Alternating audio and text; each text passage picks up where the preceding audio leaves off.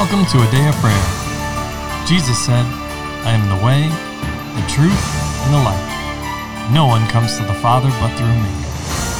Together, let's engage in relationship with Christ through prayer, faith, and His Word.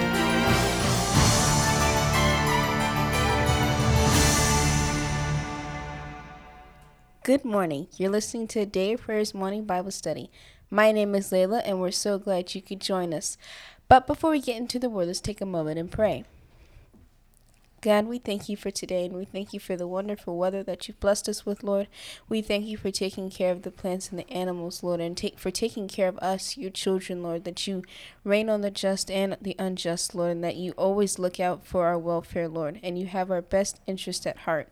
We ask you to guide us through this devotional this morning, Lord, and reveal to us your word, Lord, and your character.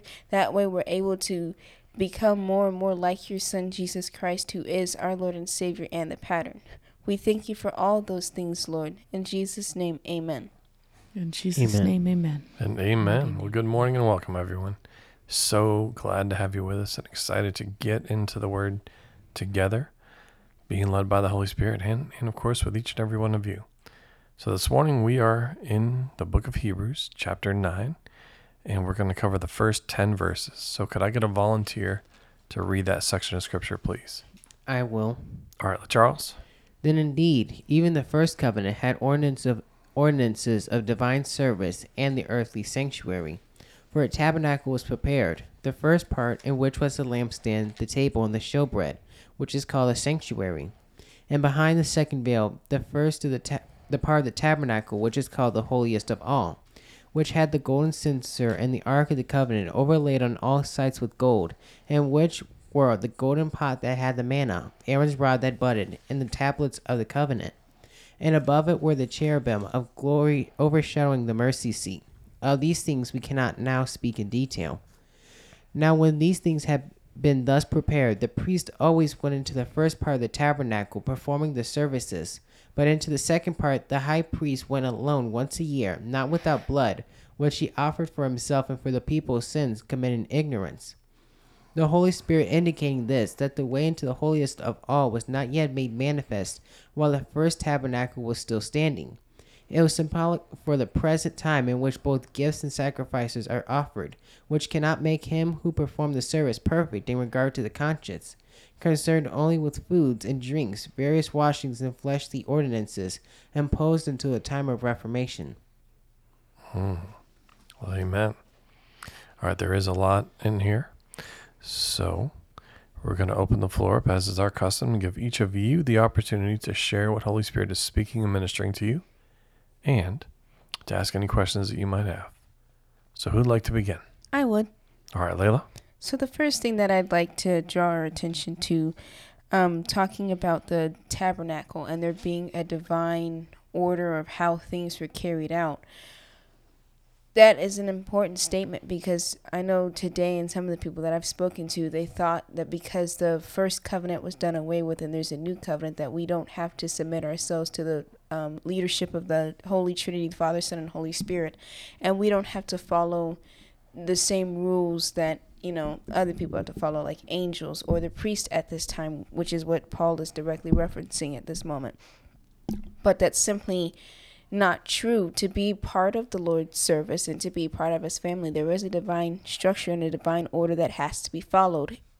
Just like in the family structure if you have parents and the parents have kids one of the one of the children decides they're not going to follow the rules of the house and they live you know following the rules of somebody else's house then that one child that chooses not to abide by the rules isn't technically an active part of the family yes they have the biological ties and the blood and whatnot but as far as in um, constant relationship goes, they are alienated from the parents and the rest of the siblings who choose to abide by the law.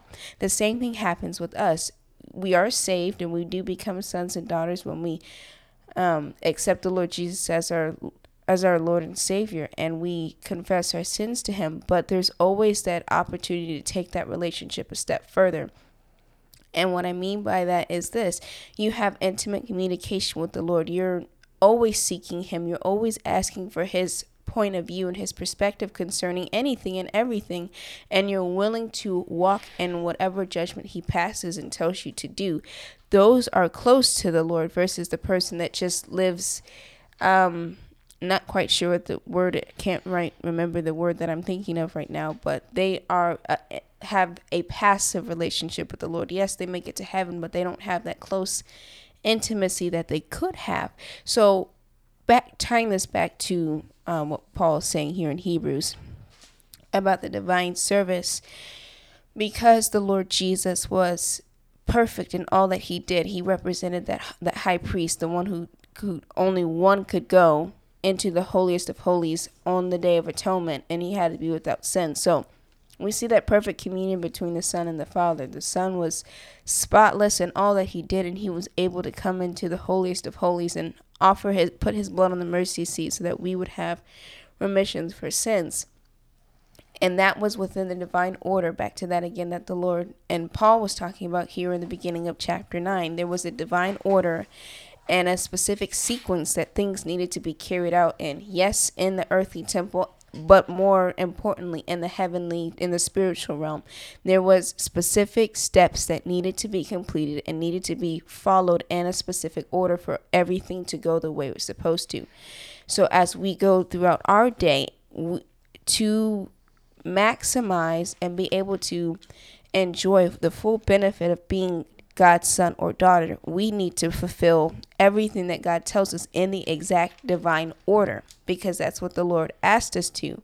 And if Jesus was able to do it, since Jesus was able to do it, we're able to do it as well. But that means we have to submit ourselves to the leading and guiding of the Holy Spirit. We can't do our own thing. Hmm. Bring up a lot of great points there, Layla. Um, I'll say we should remember this, right?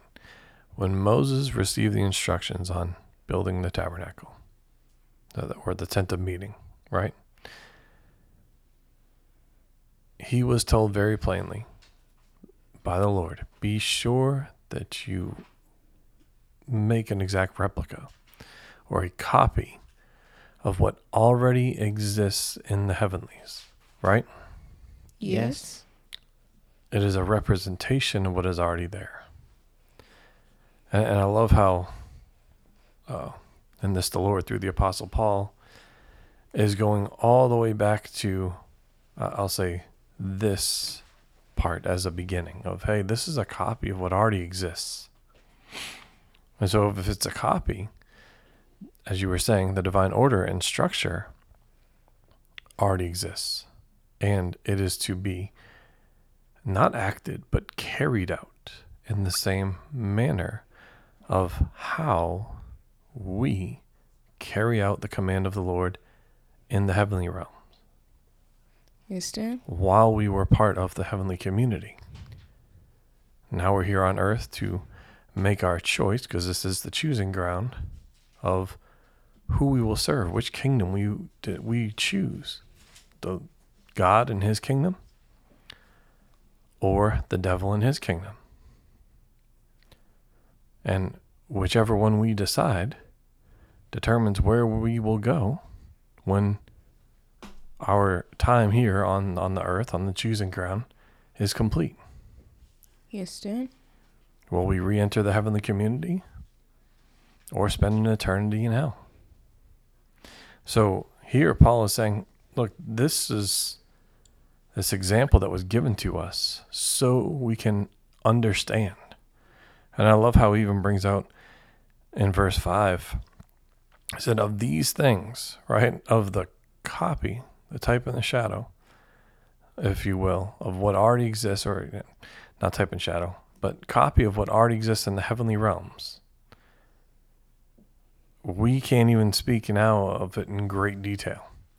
It does not remain here, right? Now, yes, at this point, they still had the temple, the second temple. Mm-hmm. But it was said of the second temple that that those that were building it, of those that were building the second temple, that many wept. Some, the younger generation, wept because they had again this representation of what existed in the in the heavenly realms. And they were pleased with it. But those that were around to see the first temple, the older generations, wept because the new temple or the second temple did not look or feel the same. It did not carry the same glory and weight of the Lord in it. So, there's something in there for us to understand. How right we we don't have it yet right? Yes. as it was even in Moses' time. Nor do we have it yet because we have not re-entered the heavenly community. So he's he goes all the way back to this this symbol. Again a copy of what already exists in the heavenly realms. And he's saying here on earth there, there was limitations in that but it was there to teach us and used as a, a sign if you will pointing towards christ.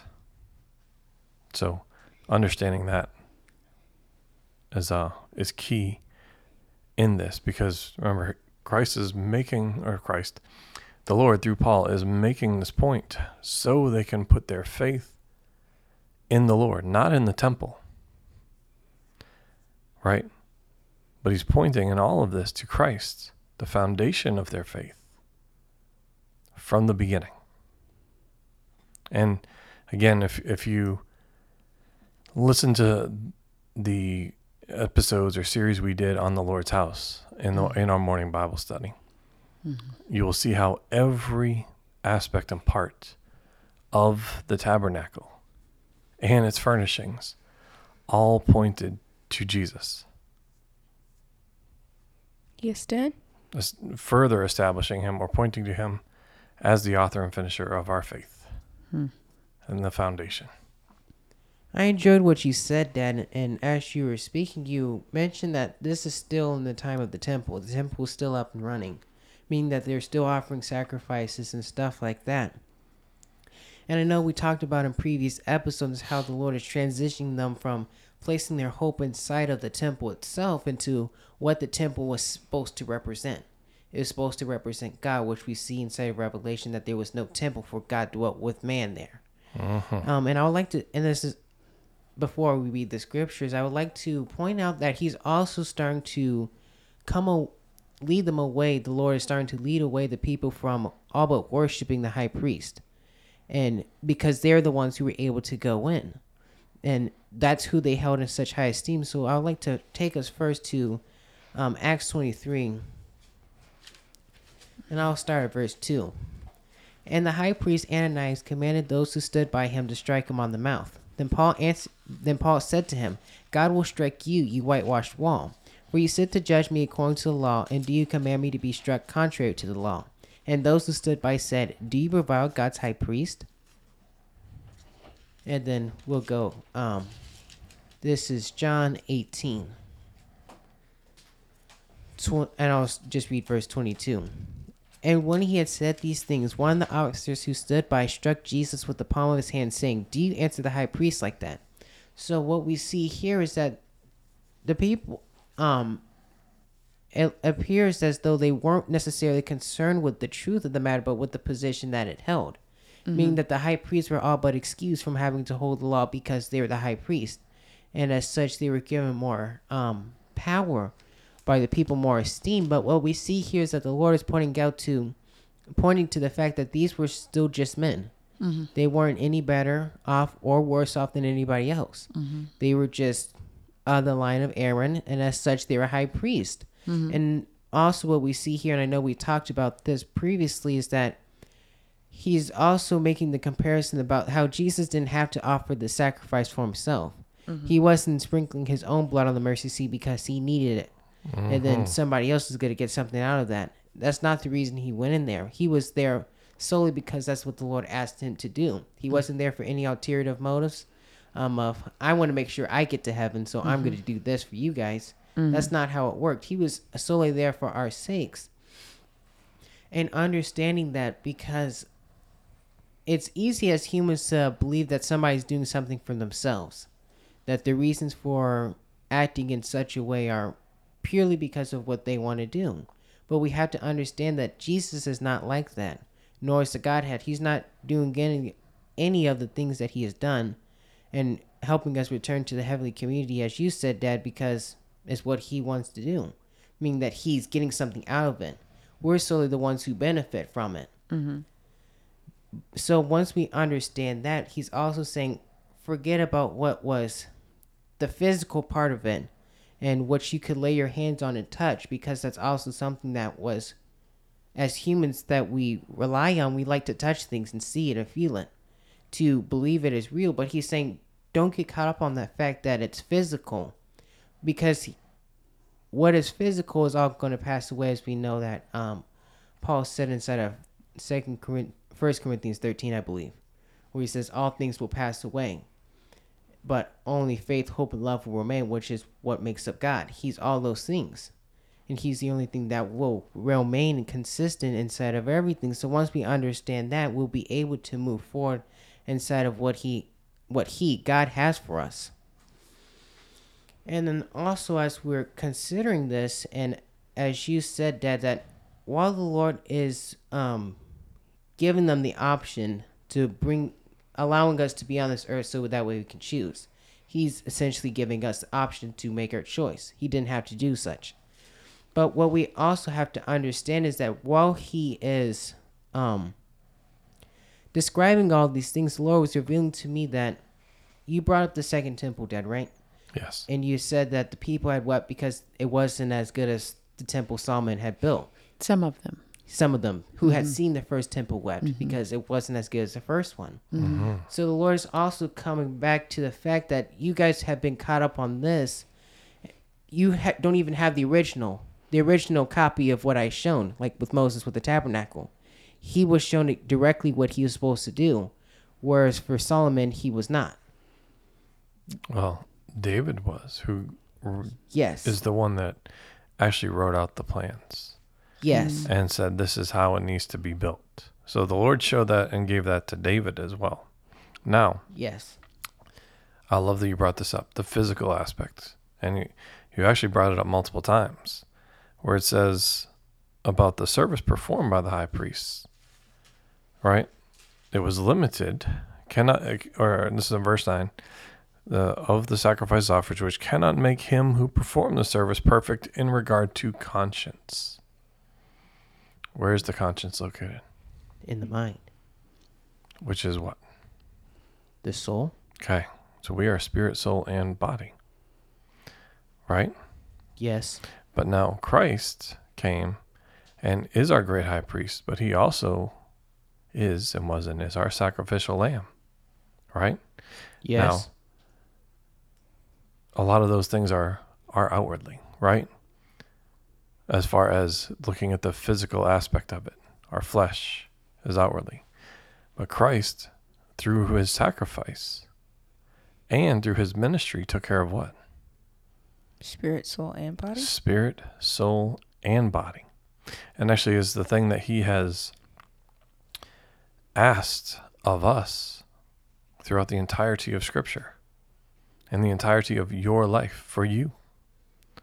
Right? Paul writes it in this way in Thessalonians that your spirit, soul, and body would be made blameless. Right? What does the Lord say?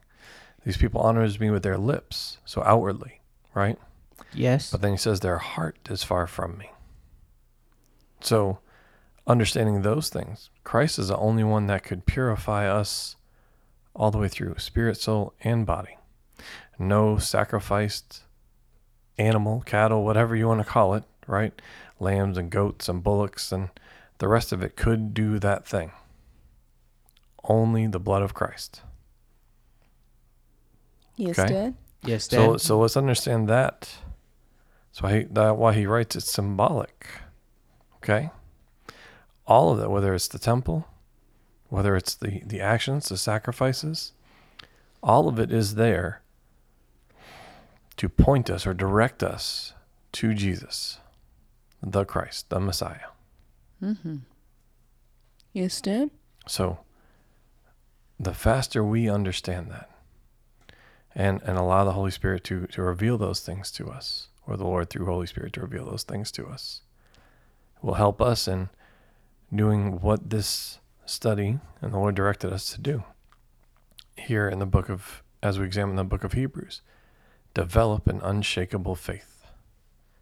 And that, but that faith can only be unshakable if it is founded on the Lord Jesus Christ, not on the temple, not on the gold of the temple, not on any animals and their sacrifices. It has to be founded on our Lord and Savior, Jesus the Christ. Yes, Dad. Amen. Yes, Dad. All right. So there's a lot in there. We're going to pause there for today. And with that, can I get a volunteer to close us out in prayer, please? I will. All right, Layla. Lord, we thank you for today, Lord, and we thank you for the truth that you've revealed to us, Lord, and your mercy and your compassion for us, Lord, so that we're able to be reunited with you, Lord, that we could be one just as you, the Son, and the Holy Spirit are one, Lord, that we can dwell in your pre- presence, Lord, and that you can dwell in ours, Lord, without any separation, without any hindrance. We thank you for our time with our partners and listeners, Lord, and we ask that you bless them as they go on their way, Lord, that you continue to minister to them as they're at work or at school or doing whatever it is that you ask them to do, Lord. And we trust you to do these things, Lord. In Jesus' name, amen. In Jesus' almighty Amen. name, amen. And amen. Well, we love you. God bless you. Have a wonderful day. Want to know more about a day of prayer? Sign up for our newsletter where you'll get the latest updates on the ministry, inspiring messages, and coupon codes for the merch shop. Visit our website, adayofprayer.org. Click on Connect in the menu bar and complete the form. Be sure to check the box that says subscribe.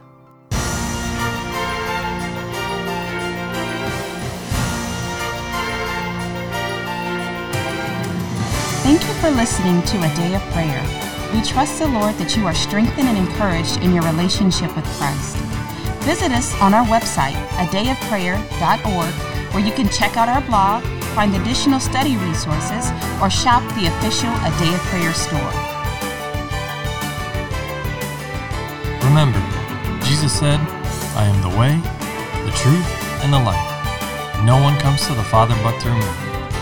So until next time, take care and God bless you.